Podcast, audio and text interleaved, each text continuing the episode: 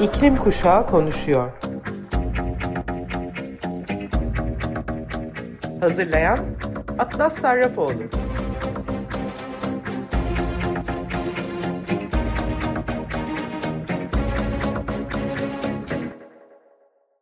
Hepinize merhaba Sayın Açık Radyo dinleyicileri.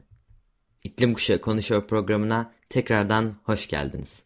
Bu programda Vice'da gözüme çarpan önemli olduğunu düşündüğüm bir raporla ilgili bir yazıdan alıntılarla anlatmaya çalışacağım. Başlık şöyle. MIT'nin araştırması 1972'de toplumun bu yüzyılda çökeceğini öngördü diyor ve aynı senaryoda yürüdüğümüzü öne sürüyor. Bu raporun bu kadar dikkatimi çekmesinin sebebini baştan söylemek istiyorum. Aslında hikayenin sonunu söylemek gibi olacak ama raporda küçük de olsa umut da var. Vice'daki haberi okuyorum. Dünyanın en büyük muhasebe şirketlerinden birinin yöneticisi tarafından yapılan dikkate değer yeni bir araştırma. MIT'nin endüstriyel uygarlıkların çöküşü riskiyle ilgili meşhur onlarca yıllık uyarısının yeni ampirik verilerle dayanarak doğru olduğu bulundu. Dünya pandeminin yarattığı yıkımın ardından ekonomik büyümede bir toparlanma beklerken araştırma salgın öncesi normale dönmeyi çalışmanın riskleri hakkında acil soruları gündeme getiriyor.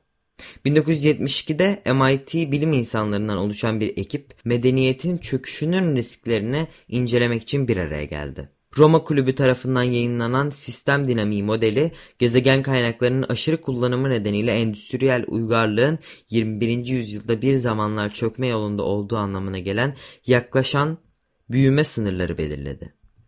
Tartışmalı MIT analizi hararetli tartışmalara yol açtı ve o sırada bulguların ve yönetilerinin yanlış temsil eden uzmanlar tarafından geniş çapta alay edildi.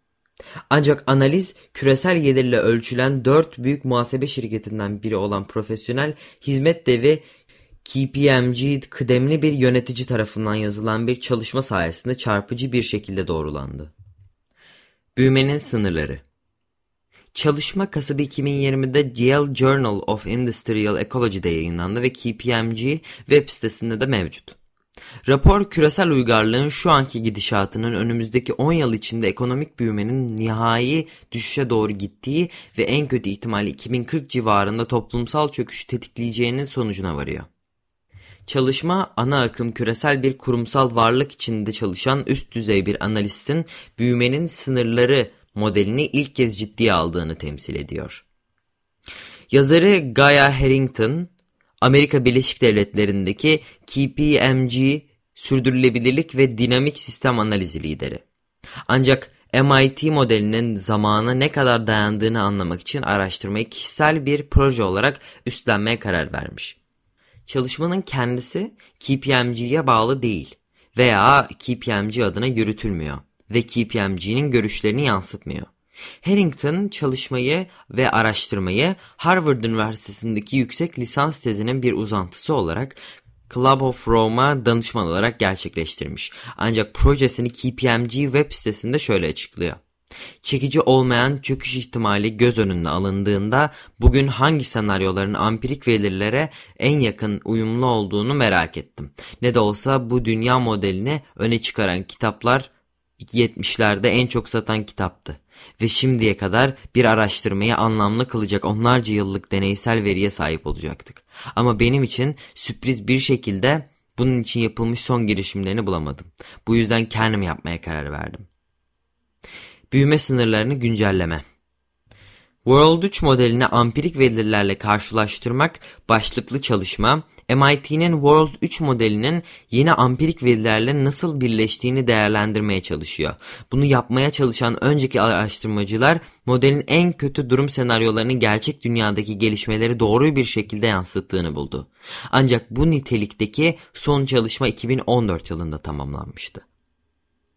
Çökme riski Harrington'ın yeni analizi nüfus, doğurganlık oranları, ölüm oranları, endüstriyel üretim, gıda üretimi, hizmetler, yenilenemeyen kaynaklar, kalıcı kirlilik, insan refahı ve ekolojik ayak izi gibi 10 temel değişkendeki verileri inceliyor.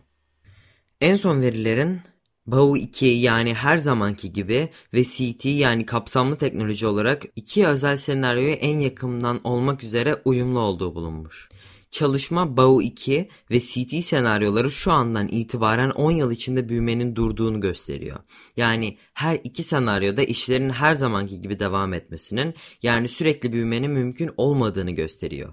Eşi görülmemiş teknolojik gelişme ve benimseme ile eleştirildiğinde bile LTG tarafından modellenen olağan gidişat bu yüzyıldan kaçınılmaz olarak endüstriyel sermayede, tarımsal üretimde ve refah düzeylerinde düşüşleri yol açacaktır. Araştırmanın yazarı Gaia Harrington, anakarta MIT World 3 modellerinin çöküşünün insanlığın varlığının sona ereceği anlamına gelmediğini, bunun yerine ekonomik ve endüstriyel büyümenin duracağını ve sonra düşeceğini, bunun da gıda üretimine ve yaşam standartlarına zarar vereceğini söyledi. Zamanlama açısından BAU 2 senaryosu 2040'a doğru sert bir düşüş gösteriyor. Büyümenin sonu mu? Kapsamlı teknoloji CT senaryosunda ekonomik düşüş bir dizi olası olumsuz sonuçla birlikte bu tarih sürecinde devam ediyor. Ancak bu toplumsal çöküşe yol açmıyor. Ne yazık ki en son ampirik verilere en az uyan senaryo uygarlığın sürdürülebilir bir yol izlediği ve ekonomik büyümede en küçük düşüşleri yaşadığı teknolojik yenilik ile halk sağlığı ve eğitimine yapılan yaygın yatırımın bir kombinasyonu. SW yani istikrarlı dünya olarak bilinen en iyimser yol olur. Her ne kadar her zamanki gidişat ve kapsamlı teknoloji senaryoları yaklaşık 10 yıl içinde ekonomik büyümenin yaklaşan sonuna işaret etse de yalnızca BAU 2 senaryosu açık bir çöküş modelini gösterirken CT gelecekteki düşüşlerin nispeten yumuşak inişler olma olasılığını da öne sürüyor. En azından genel olarak insanlık için Harrington geleceğin açık olduğunu belirterek şu anda her iki senaryonun sadece gözlemlenen verilerle oldukça yakın bir şekilde uyumlu olduğunu gösteriyor, diyor. Bir fırsat penceresi. Kendi iyiliği için sürekli ekonomik büyüme arayışında odaklanmak beyhude olacak olsa da çalışma teknolojik ilerlemenin ve kamu hizmetlerine artan yatırımların sadece çöküş riskini önlemekle kalmayıp aynı zamanda içinde güvenli bir şekilde gezegen sınırları dahilinde işleyen yeni, istikrarlı ve müreffeh bir medeniyete yol açtığını ortaya koyuyor. Ama gidişatı değiştirmek için gerçekten sadece önümüzde 10 yılımız var. Bu noktada veriler önümüzdeki 10 yıl içinde büyüme konusunda bir yavaşlama ve nihai bir durma olduğunu gösteren CT ve BAU 2 senaryolarıyla en çok örtüşüyor. Ancak World 3 sonraki düşüşün bir çöküş oluşturup oluşturmayacağını açık bırakıyor.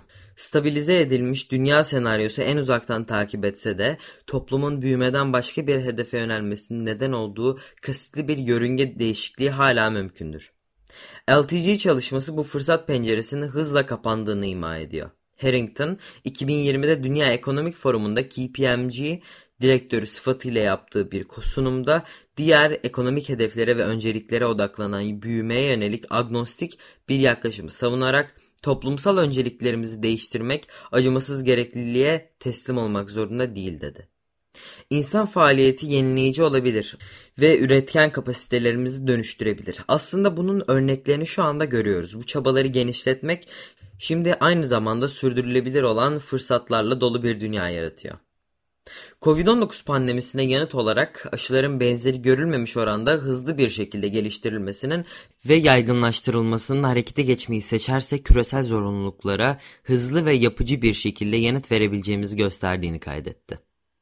Çevresel krize tam olarak böyle kararlı bir yaklaşıma ihtiyacımız var. Harrington gerekli değişiklikler kolay olmayacak ve geçiş zorlukları yaratacak. Ancak sürdürülebilir ve kapsayıcı bir gelecek hala mümkün dedi. Evet, mevcut en iyi veriler önümüzdeki 10 yıl içinde kararlarımızın insan uygarlığının uzun vadeli kaderini belirleyeceğini gösteriyor. Olasılıklar bıçak sırtında olsa da Harrington hem hükümetlerde hem de işletmelerde meydana gelen düşünce değişikliğine dikkat ederek iyimserliğin temeli olarak çevresel, sosyal ve en iyi yönetişim önceliklerinde hızlı bir artışa işaret etti. Araştırmanın belki de en önemli etkisinin ki herkes için çalışan gerçekten sürdürülebilir bir medeniyet yaratmak için çok geç olmadığını da eklemiş Harrington. Şimdi bu raporu bir kenar bırakalım ama unutmayalım. Çünkü 6. haftasında yine müsilajla ilgili sorularıma gelmek istiyorum. Bandırma 17 Eylül Üniversitesi Denizcilik Fakültesi Dekanı Profesör Doktor Mustafa Sarı yüzeyde görmüyoruz ama müsilaj bitmedi demiş. Yapmamız gereken şey çok basit. Denize giden atıkları keseceğiz. Marmara'yı koruma alanı ilan etmemiz lazım dedi. O zaman ben soruları tekrarlıyorum. Çevre ve Şehircilik Bakanlığı ve İstanbul Büyükşehir Belediyesi'ne sormak istiyorum. Acaba Marmara'yı bundan sonra korumak için neler yapılacak? Derin denizde şarjı durdurulacak mı? Sanayi acaba atıklarını denize dökmeye devam ediyor mu? Eko kırım bir gün suç olarak kabul edilecek mi? 2 Temmuz'da Ergene Nehri'ndeki kirliliğin araştırılması önergesi neden reddedildi?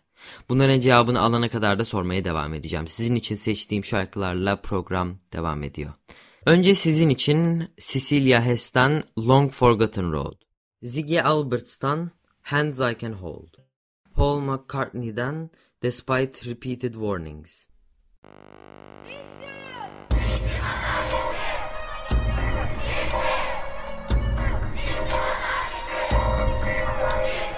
İklim Kuşağı konuşuyor.